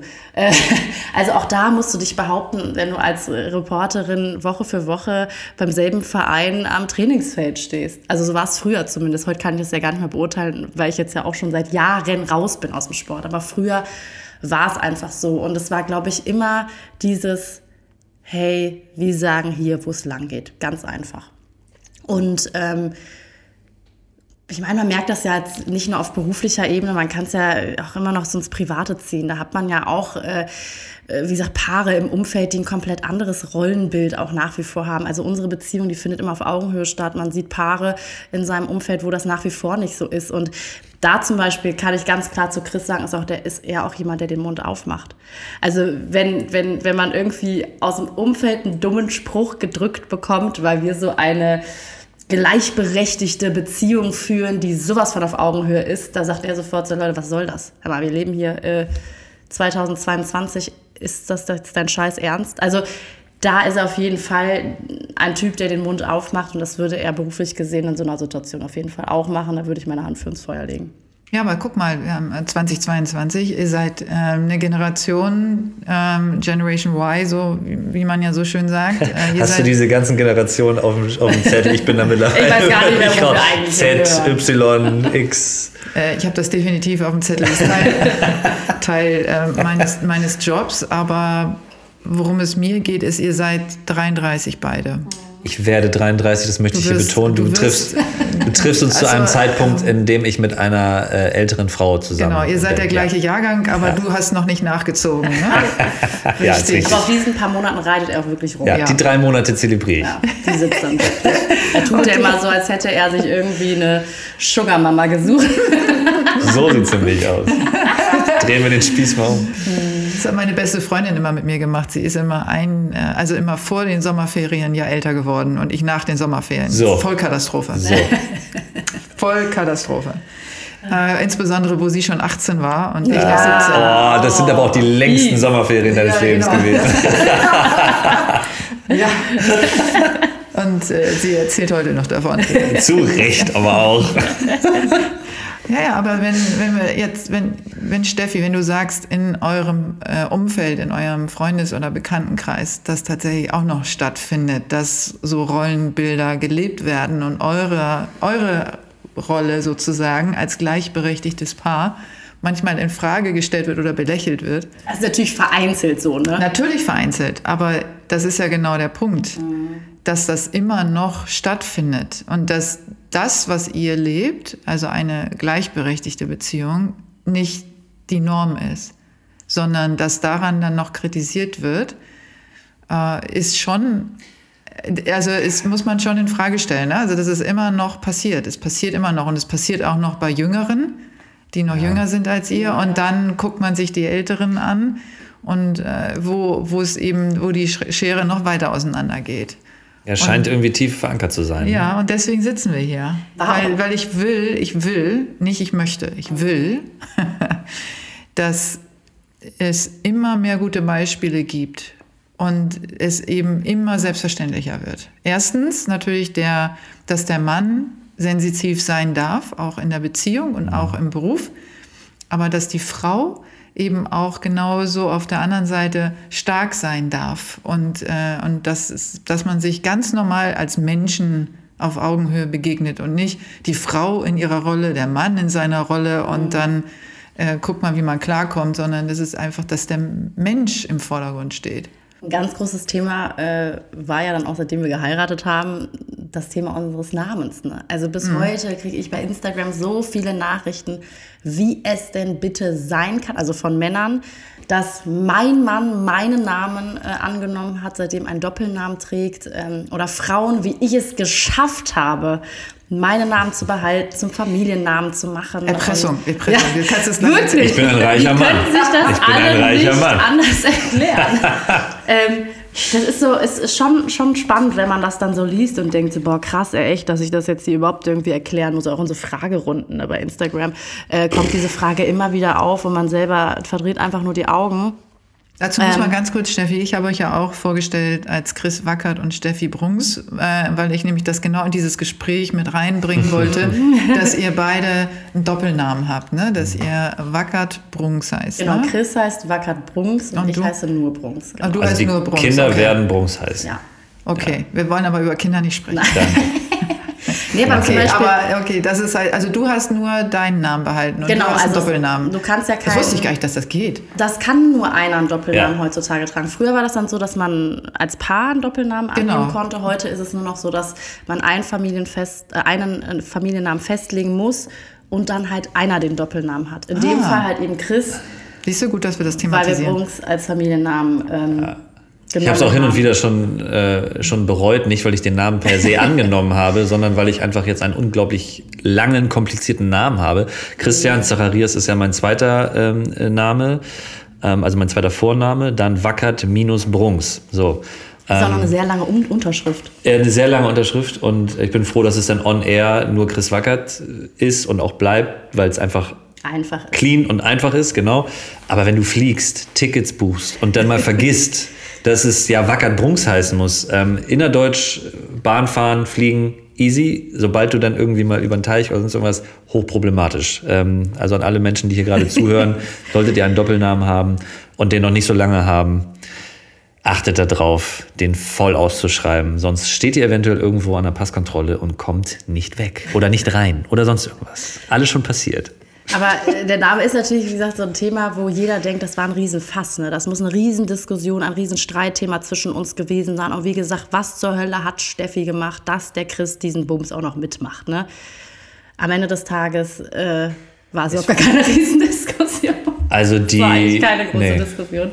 Es war, glaube ich, noch nicht mal ansatzweise eine Diskussion. Also das, ich habe mit meinen Eltern natürlich auch darüber gesprochen, was die so davon halten. Und ähm, meiner Mutter, insbesondere meiner Mutter, war es wichtig, dass der Name Wackert irgendwo auftaucht. So und ähm, ich hatte erst auch kurz überlegt, tatsächlich den Namen Brunks voll äh, anzunehmen. Und ähm, da gab es ein Gespräch, wo es dann kurz geknirscht hat bei meinen äh, Eltern und auch bei mir, wo wir darüber gesprochen haben. Und es hieß, es wäre so schade, wenn der Name Wackert irgendwie aus deinem Leben quasi ähm, verschwindet. Ähm, und wie gesagt, Zacharias ist eigentlich der Nachname meiner Mutter und wurde uns als Vornamen äh, gegeben. Und ähm, das habe ich dann irgendwo auch verstanden und habe es dann auch gefühlt. Ne? Gerade auch, weil ähm, meine Oma im äh, Jahr, als wir geheiratet, genau, ist, ist sie gestorben, also väterlicherseits. Und ähm, damit war quasi der Name Wackert nur noch bei meinen beiden Onkeln und meinem Vater. So. Und da war dann so die Frage, wie geht's weiter? Ne? Weil ähm, ich habe nur einen Cousin und der heißt nicht Wackert. Und ich bin dann quasi der Einzige wäre der Einzige gewesen neben meinem Bruder. Und der hat halt noch dieses Thema nicht auf dem Tisch gehabt, sprich, ist auch nicht sicher. So, ne? Und da war ich dann auch relativ schnell davon überzeugt und Wackert Brunks war dann für Steffi sofort okay, wenn der Familienname Brunks ist. Und das war, das war kein Thema. Also, dass, es, dass der Familienname Brunks ist und ähm, eventuelle Kinder irgendwann mal Brunks heißen, das war, nicht das, das war nicht das Ding. Nur, dass der Name Wackert irgendwo noch noch erhalten. Was für, ein, was für ein Thema so ein Name sein kann. Mhm. Ja, also ich weiß auch noch damals, wo ich geheiratet habe, das ist auch schon sehr lange her, ich war sehr, recht jung geheiratet. Mhm. Und was heißt jung, wenn ich frage? Ist das so 19, 20 oder so 25? Nein, Anfang 20. Ja, okay. Ja. Und, und da gab es auch von meinem damaligen Mann, äh, der beste Freund, der hat auch kurz danach geheiratet und der hat den Namen seiner Frau angenommen, komplett. Mhm. Und äh, der musste so leiden. Gott, die haben den so fertig gemacht damals. Ja. Das war schrecklich. Ja, also ich, ich würde also lügen, wenn ich sagen würde, ich habe nicht auch den einen oder anderen Spruch ähm, bekommen. Das so. glaube ich, ja. Ähm, Ich habe nie verstanden, warum. Ja, also unterm, unterm Strich reden wir fast jetzt länger drüber, als wir, als wir vor der Ehe.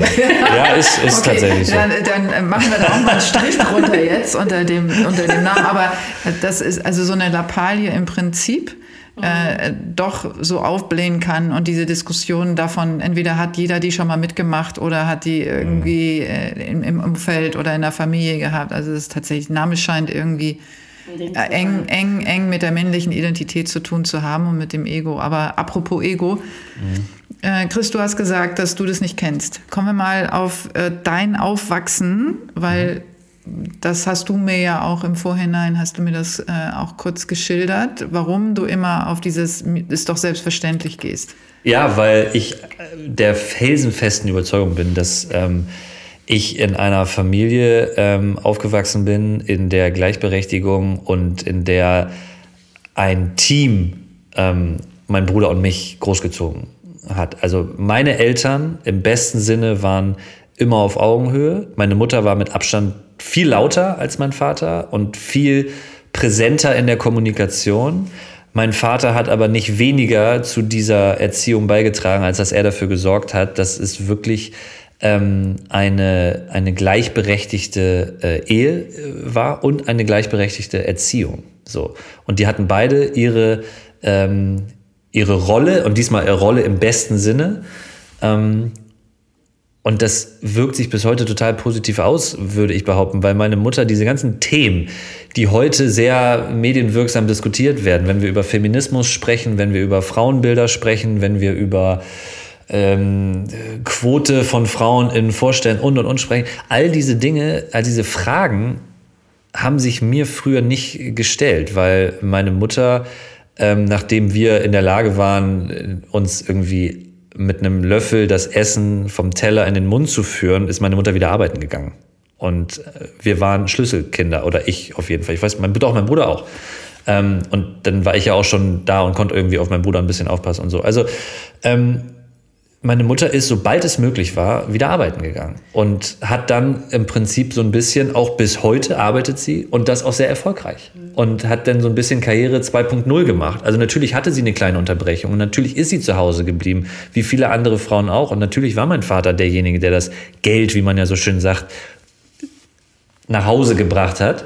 Aber ähm, das hatte nie was damit zu tun, wie ich ähm, Mann also die männliche und die weibliche Rolle definiere. Und deswegen kommt, glaube ich, diese Selbstverständlichkeit dazu, dass das kannst du auf alle Gesellschaftsbereiche äh, übertragen. Ähm, dieses, dieses Selbstverständnis an einfach äh, äh Respekt, ähm, nett und irgendwie nett und freundlich auch sein. Also dass Menschen, egal auf was für einer Ebene die stehen oder äh, auf was für einer Ebene du stehst, dass man den Menschen mit einem gewissen Respekt, auch wenn es nicht immer gelingt, aber mit einem gewissen Grundrespekt irgendwie begegnet. Ähm, und für dich alle Farben und Formen irgendwie normal sind. Also ich muss ganz ehrlich sagen, wenn ich äh, meine Schwiegereltern angucke, führen die ähm, eine Beziehung, wie wir sie auch führen. Also Chris ja. Mutter ist eine sehr starke Frau, Chris Vater ist ein sensitiver Mann und wenn man das jetzt mal halt in deren jungen Jahre zurück ähm, rechnet, muss man sagen, äh, da war das halt wirklich noch etwas sehr, sehr Besonderes, ne? dass die immer so eine gleichberechtigte Beziehung äh, geführt haben, ähm, sei das jetzt auf persönlicher, privater Ebene, aber eben halt auch auf dieser beruflichen Ebene. Ich meine, wir diskutieren heute noch darüber, äh, wann, wie schnell kann eine Frau wieder zurück in den Job kehren, ähm, ist sie äh, mehr Karrieremensch, mehr Familienmensch, mhm. vernachlässigt sie ihre Kinder. Äh, jetzt überleg mal, wie das dann früher für Chris Mutter gewesen sein muss. Sie war übrigens auch, ähm, wenn ich das jetzt so recht überlege, sie war bei uns so, wir waren so eine Clique von Jungs, die es auch heute noch gibt, äh, war sie in der Clique der Mütter, die sich damals dann auch so um uns herum gebildet äh, hat, auch eine der ganz wenigen. Es gab noch ein, zwei andere Beispiele. Es hatte aber auch oft dann mit Trennungen zu tun, also dass die Frauen dann oft auch ähm, alleine waren und dementsprechend auch irgendwo arbeiten mussten. Also, ne? Ähm, aber sie war mit die Einzige, die tatsächlich ähm, dann auch arbeiten gegangen ist. So, ne? und, und das einfach, weil sie ihren Job gerne macht richtig. und äh, weil sie das auch vermisst hat. Und äh, wie gesagt, äh, früher war das einfach, glaube ich, eine viel, viel äh, größere Diskussion im Umfeld, als es noch heute ist. Ich meine, selbst heute, klar, haben wir diese Diskussion noch, aber ich äh, will mir nicht vorstellen, was man sich da damals äh, anhören musste, als deine Eltern noch jung waren. Ne? Und deswegen, also ich ziehe immer wieder äh, den Hut von meinen, von meinen Schwiegereltern. Äh, ich finde, ich habe auch wirklich ganz, ganz tolle Schwiegereltern, die ihn Chris auch wirklich gut erzogen haben, weil genau diese Werte, die er mit in unsere Beziehung bringt, hat er von denen. Das sieht man. Immer wenn wir da sind, sieht man das. Das nehmen wir als Teaser und schicken das meinen Eltern. Das ist wunderbar. Wunderbar. Lieben Gruß an Mama und Papa. Mm. Das, das hören natürlich, also ich hoffe, dass, also ich habe es tatsächlich schon gehört, ähm, als Mutter. Und das freut einen als Mutter ganz besonders, wenn man halt einen jungen Mann erzieht oder erzogen hat oder in die Welt ja. getragen hat. Das ist natürlich auch immer, jeder bringt ja auch einen eigenen Anteil mit, aber es ist trotzdem schön zu hören, dass das im Außen tatsächlich dann auch das passiert, ähm, was, man, was ich mir vorgestellt habe, was, wie ich möchte, was ich meinem Sohn mitgebe an Werten und ihm ja. vorlebe. Jetzt ist er natürlich auch noch mit einer großen Schwester, alleinerziehende Mutter, so in so einem Haushalt äh, mhm. groß geworden. Und meine Tochter ist auch eine sehr selbstbewusste, selbstständige, selbstbestimmte junge Frau. Und Kann ich mir gut vorstellen, bei, der, bei der Mama. ja, also ich finde das ähm, sehr beruhigend dass ich weiß, dass beide Kinder ihren Teil für die Gesundung der Gesellschaft beitragen werden, was nämlich eben die Männer- und die Frauenrolle angeht. Also meine Tochter hat ja auch einen Freund, der mhm. eben auch sensitiv ist. Ja, und sie hat ihm äh, zu Weihnachten einen Pulli geschenkt, ähm, wo drauf steht, äh, Man, wie war das? Ähm, we are sensitive too oder we cry too oder so. Ne? Ja, also ja, so dieses, ja. Ähm, weiß jetzt nicht genau, aber so dieses, dass er überhaupt das anzieht. Ja. Dass er so einen Pulli anzieht. Oder ähm, genauso hat es eben die Freundin von meinem Sohn gemacht und hat ihm auch so einen Pulli äh, Sensitive Boys Club geschenkt. Mhm. Ja, und das ist halt was, wo ich sage, okay, beide Paare ähm, haben es verstanden, wie Beziehungen funktionieren heutzutage und tragen das nach außen und kämpfen auch dafür im Außen und akzeptieren auch nichts anderes. Und ich finde das so, so schön zu sehen, weil da kommt die Frage an dich, Steffi, weil das ist ja einer der Gründe, warum ich diesen Podcast mache. Was bedeutet das für uns Frauen? Also du hast es ja auch eben anders erlebt, wie du auch schon erzählt hast. Was bedeutet das, wenn wenn äh, wir solche Männer an unserer Seite haben, äh, ob jetzt privat oder eben beruflich? Äh, ein deutlich weniger anstrengendes Leben. ja, Kurz es gefasst ist, auf jeden Fall. Es ist wirklich so. Ne? Es bedeutet für mich wirklich, ähm, ähm, ja, wie gesagt, dieses komplett gleichberechtigt sein, gehört zu werden, gesehen zu werden, ernst genommen zu werden. Äh, das ist so viel leichter im Alltag, wenn du Männer hast, die das zulassen. Weil sonst ist es einfach 24-7 anstrengend, wenn du ständig das Gefühl hast, du musst laut sein, du musst schreien oder anfangen zu heulen oder komplett ausrasten oder alles gegen die Wand fahren, damit äh, dein männliches Gegenüber versteht, dass hier irgendwas falsch läuft. Ähm und ganz kurz, du musst es ja tatsächlich hin und wieder auch machen. Also es ist ja nicht so, dass das alles so smooth durchläuft. Also hin und wieder äh, muss Steffi mich auch anschreien und sagen, ey, hör mir doch mal zu, ich habe gerade das und das Problem.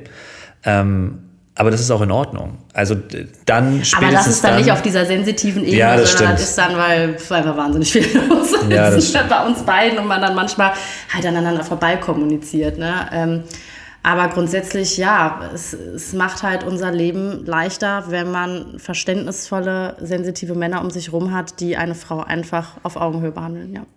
Ich finde, also mir, bevor du uns die Anfrage oder mir diese Anfrage hier gestellt hast, ähm, ob wir Lust hätten, in deinem Podcast ähm, dabei zu sein, war mir dieses Verhalten, also sensitives Verhalten als solches, in dem Sinne gar nicht so bewusst, als dass ich es nie benannt habe.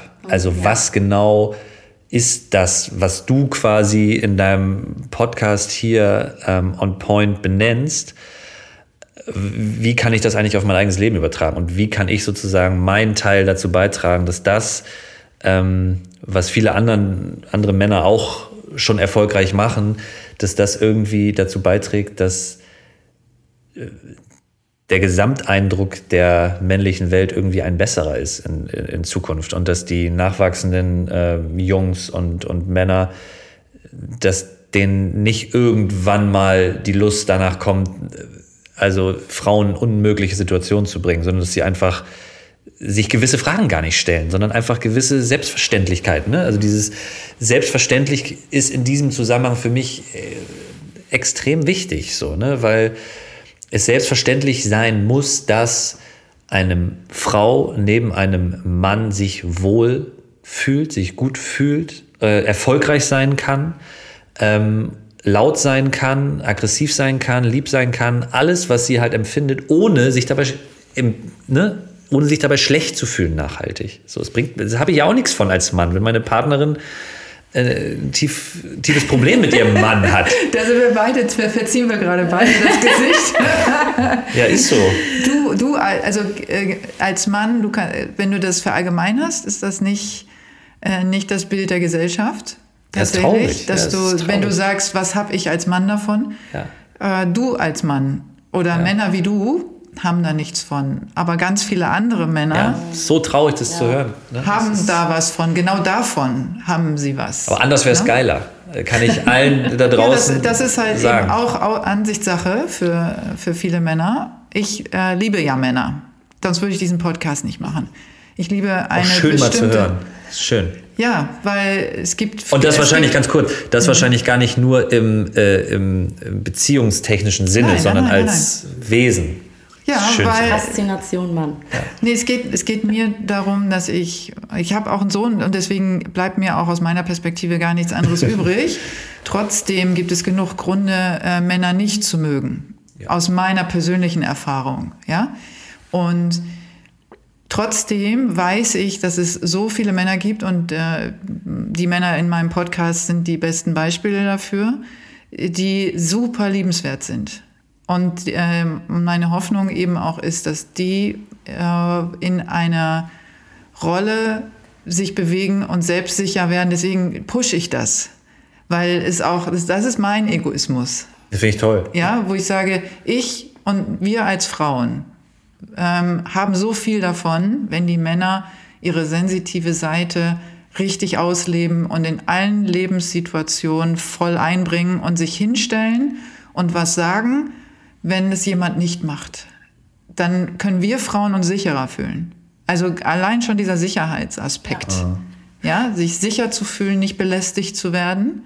Ja, oder nicht, dass Macht nicht missbraucht wird. Und, weil das ist Teil unseres Lebens. Das können wir nicht, wir können das nicht ausgrenzen, nur weil, ähm, weil es ganz viele tolle Männer gibt. Es gibt die anderen auch immer noch. Ja, und deswegen habe ich dich gefragt, Steffi, ne, was bedeutet das für dich persönlich, aber eben auch für uns Frauen.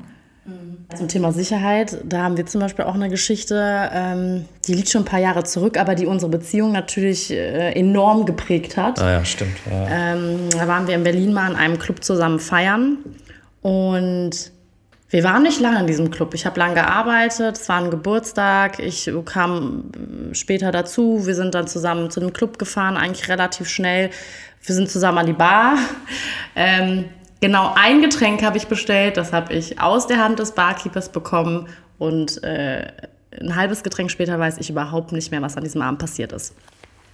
Und ähm, es war tatsächlich so, also ich weiß es bis heute eigentlich nicht wirklich, du auch nicht. Ich war auf einmal weg und irgendwann tauchte ich wieder auf. Ähm, und äh, war nicht mehr wirklich ansprechbar. Du musstest, musstest mich aus diesem Laden. Glücklicherweise schleppen. haben wir uns irgendwann wiedergefunden und ja. wir sind dann gemeinsam nach Hause gefahren, weil ich eigentlich der Auffassung war, was hat die gemacht? Ist sie völlig bescheuert, dass sie sich hier so abschießt? Ne? Ich, wie gesagt, also das oh kann ja wohl nicht wahr sein. Äh, ja, weil Chris zwischenzeitlich dachte, ich hätte Kollegen von mir getroffen und sei mit denen an irgendeiner anderen Bar in diesem Club versackt, weil ich wirklich lange weg war offensichtlich. Ähm, und dass das alles gar nicht passiert ist, das hat sich dann erst am nächsten Morgen rausgestellt. Also wir sind dann wirklich aus dem Club nach Hause. Chris hat mir dann ja am nächsten Morgen berichtet, was eigentlich überhaupt passiert war. Ich bin aufgewacht, ich wusste gar nicht, was abgeht. Mein ganzer Körper tat mir weh. Mir war schlecht. Ähm, nicht so, wie man es von einem Kater kennt, sondern wirklich abartig schlecht. Ähm, und ich wusste einfach nichts mehr. Wirklich seit diesem, ich bin da angekommen, habe ein Getränk bestellt, es war einfach alles weg. Und ähm, ja, wir haben dann natürlich sofort meine Kollegen angerufen, von denen Chris ausgegangen war, dass ich die da getroffen habe, die gesagt haben, nee, nee, wir haben Steffi da nie gesehen, wir haben kurz telefoniert, aber das war's. nach der Uhrzeit geguckt und so weiter und so fort. Und es waren, glaube ich, so anderthalb Stunden oder so, von denen wir nicht mhm. wissen, was da passiert ist. Ich keine Ahnung habe, wo ich war. Äh, ich weiß gar nicht, wo du mich eigentlich genau wiedergefunden hast in diesem Club. Irgendwo dann an der, an der Bar. Bar ne? Und war halt auch, weil ich natürlich auch dann leicht alkoholisiert war, tierisch sauer, weil ich dachte, was, was soll das hier? Also was hängt sie eigentlich irgendwo anders an? Ja, aber das war dann auch wirklich äh, natürlich eine Herausforderung als Paar, weil ich mich danach sehr, also wirklich schrecklich gefühlt habe. Ähm, und dieses Gefühl, dass dir deine Selbstbestimmtheit genommen wurde, du dich an nichts erinnern kannst, ich weiß, ob irgendwer was mit dir gemacht hat oder so, ähm, oder wer dir das gegeben hat, das war für mich ganz, ganz schreckliches Gefühl in dem Augenblick. Und auch eins, was wir dann auch nicht alleine äh, bewältigen konnten. Also erstmal hat Chris natürlich alles dafür getan, dass ich mich wieder gut fühle. Äh, du hast wirklich Und wir alles können vom Glück reden, dass ich dabei dass da war. Also genau, erstens war es gut, dass du da warst. Zweitens war es gut, dass du dich noch an alles erinnern konntest. Ähm, wir haben ja wirklich versucht, dem zusammen irgendwie nachzugehen. Er hat mir jetzt nicht irgendwie das Gefühl gegeben, ich bin irgendwie die Bekloppte, die sich irgendeinen Scheiß einbildet. Auch das passiert natürlich mal in anderen Beziehungen. Habe ich auch schon gehört er hat wirklich alles dafür getan, dass ich mich wieder gut und vor allem sicher fühle bei ihm. Aber auch irgendwann, es hat natürlich Monate gedauert, bis ich mich überhaupt wieder in irgendeinen Club ge getraut habe. Aber auch da, ne, also als wir das erstmal wieder im Club waren, nicht von meiner Seite gewichen, geguckt, dass äh, ich das Getränk geschlossen bekomme, ähm, immer geguckt, wenn wer um mich rum ist und so, damit ich mich einfach gut fühle. Und es war echt ein langer Prozess, auch so, dass ich dann irgendwann mal gesagt habe, okay, ich muss jetzt irgendwie mal mit einer Therapeutin sprechen, wie ich jetzt am besten damit umgehe, weil immer so eine Angst mitgeschwungen ist. Und da habe ich Chris auch nicht allein gelassen. Er ist auch mitgekommen, um mir zu signalisieren, ey, du musst da nicht alleine als Frau durch. Äh, wir sind ein Team und ich möchte, dass du dich gut fühlst, deswegen komme ich mit. Und das äh, war für mich alles andere als selbstverständlich weil ähm, ich mir nicht vorstellen kann, dass das jeder Partner mitmacht. Ähm, und wie gesagt, da auch so, so sensibel auch dann mit ist. Weil man ja irgendwie heutzutage in Berlin sagt, ja, das ist doch jedem schon mal passiert, so nach dem Motto, mhm. stell dich nicht so an. ich ja. kenne leider auch zu viele, denen das passiert ist. Auch Kennst du einen Mann, dem das passiert ist? Ich, nee. das, ich finde das wahnsinnig. Nee, ich kenne keinen Mann. Ich kenne nur Frauen, auch im nahesten Umfeld denen das passiert ist und die natürlich auch aus dieser Unsicherheit heraus auch äh, Frauenärzte aufsuchen im Anschluss, um sich untersuchen zu lassen, weil du weißt einfach nicht, also dieses Loch, ich kann mir vorstellen, also mir persönlich ist es Gott sei Dank noch nicht passiert. Ich hoffe, es wird auch nie so sein. Ähm, ich bin auch immer mit sehr starkem äh, Bewusstsein tatsächlich an solche Situationen rangegangen, also was so Getränke angeht. Aber trotzdem, du bist einfach, kannst du aufpassen, wie du willst. Du hast es direkt vom Barkeeper bekommen und hast es, es nicht stand aus der nirgendwo Hand. Rum, genau, also, stand, also du kannst aufpassen, ja. wie du willst. Aber ich weiß, dass ich äh, meine Tochter tatsächlich da sehr ähm, immer darauf hingewiesen habe, wenn sie irgendwo hingeht. Ja.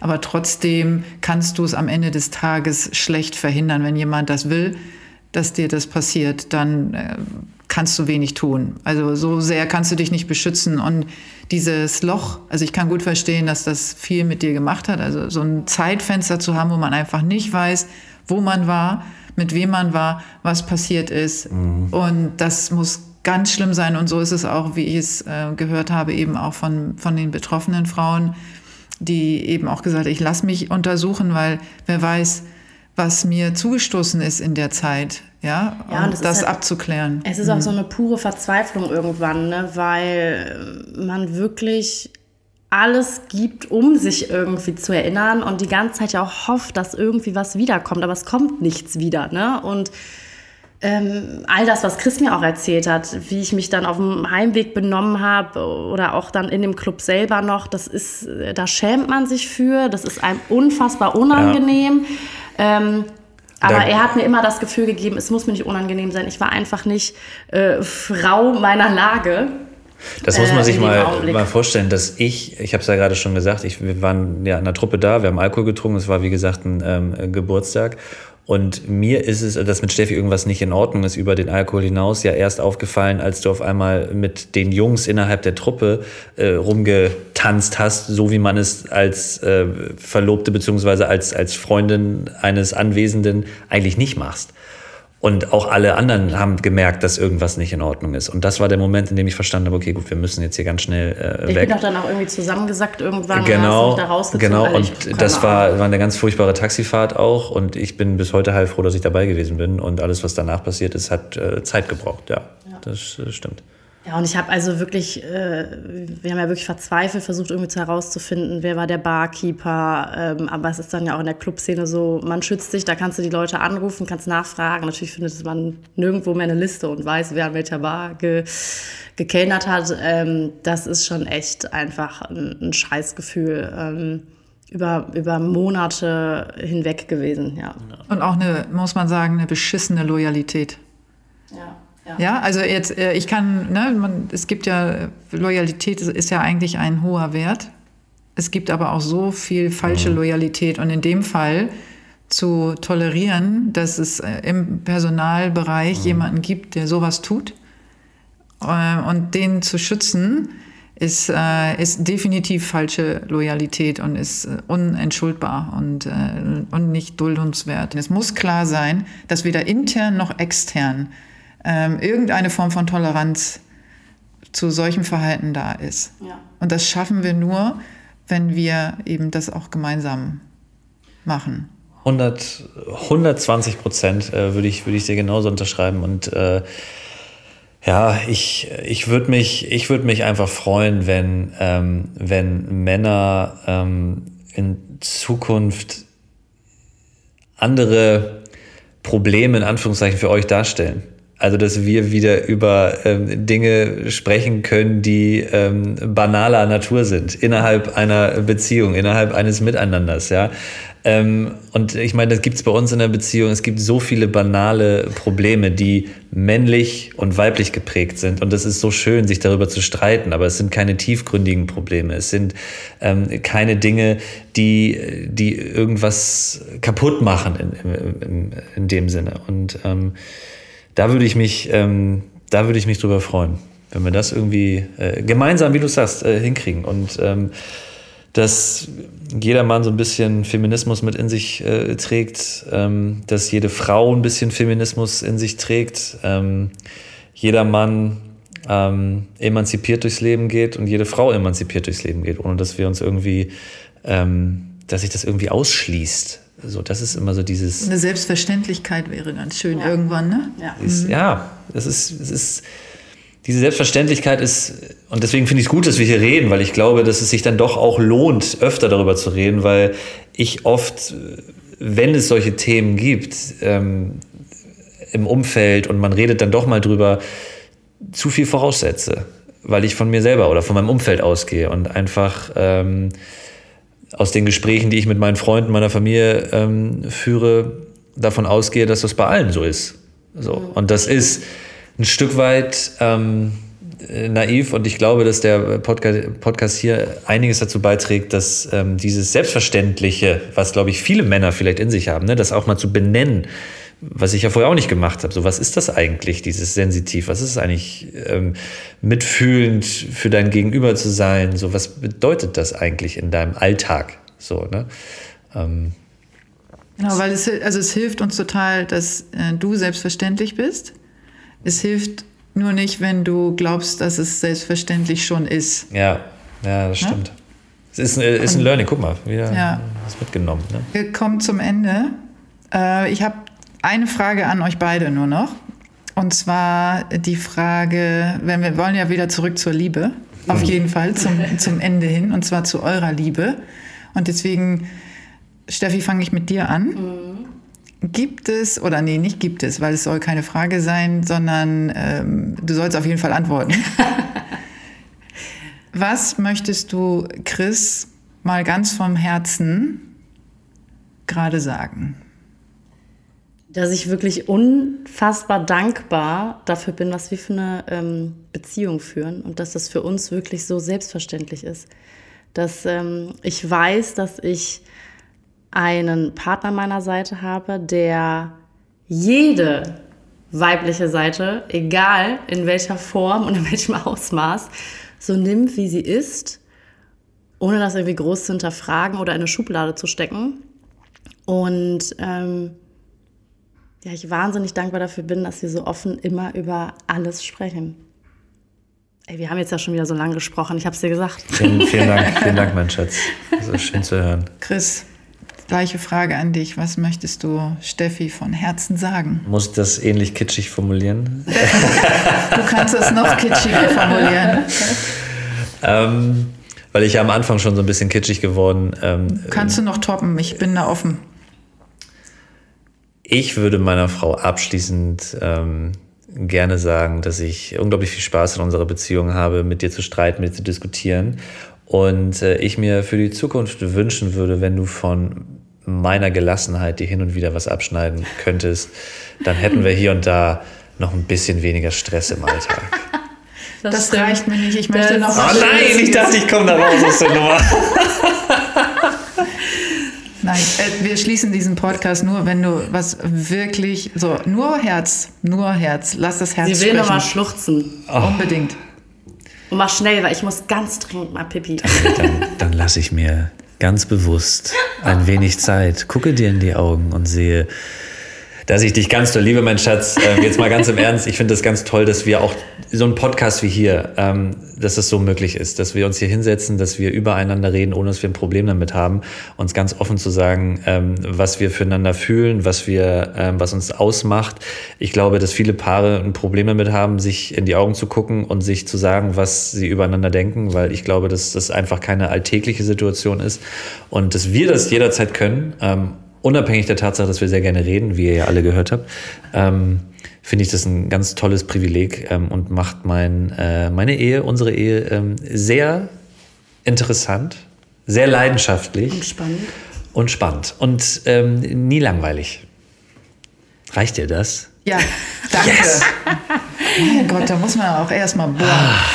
Es ist Also- ihm immer unangenehm. Wirklich. Ja. Das ist ihm manchmal unangenehm. Ist überhaupt nicht unangenehm. Ich bin ja jetzt, ich bin ja jetzt wirklich äh, qua Gesetz, ja, muss man ja fast sagen, ähm, ein sensitiver Mann. Ja? Also Ja. Ich habe das jetzt ja hier quasi, ja, schwarz auf weiß nicht, aber Vielleicht sollte ich mal Urkunden Ich ausstellen. kaufe ich kauf dir genau. auch so einen Pullover. So einen Pulli kriegst du von ja, ich brauche so einen Pulli, wie wie es Ja. dein Sohn hat. Ja, Das Ja. finde ich gut. Gar nicht so schwer, den zu kriegen. So, also ihr Lieben, ich danke euch von Herzen, das sage ich euch jetzt aus meinem Herz heraus, dass ihr so offen wart, dass ihr eure ähm, private Tür für mich geöffnet habt, dass wir hier so schön sitzen konnten und Sehr, die sehr Zeit ihr mir geschenkt habt und den Hörerinnen da draußen. Also vielen, vielen Dank. Und in diesem Sinne sage ich einfach mal jetzt ganz schnell Tschüss. Tschüss. Tschüss. Zueinander. Oh, ich muss so trinkungsgeil. Schon die ganze Zeit. Das nehmen wir noch mit rein. Das nehmen wir auf jeden Fall mit rein. Ich habe ausgetan.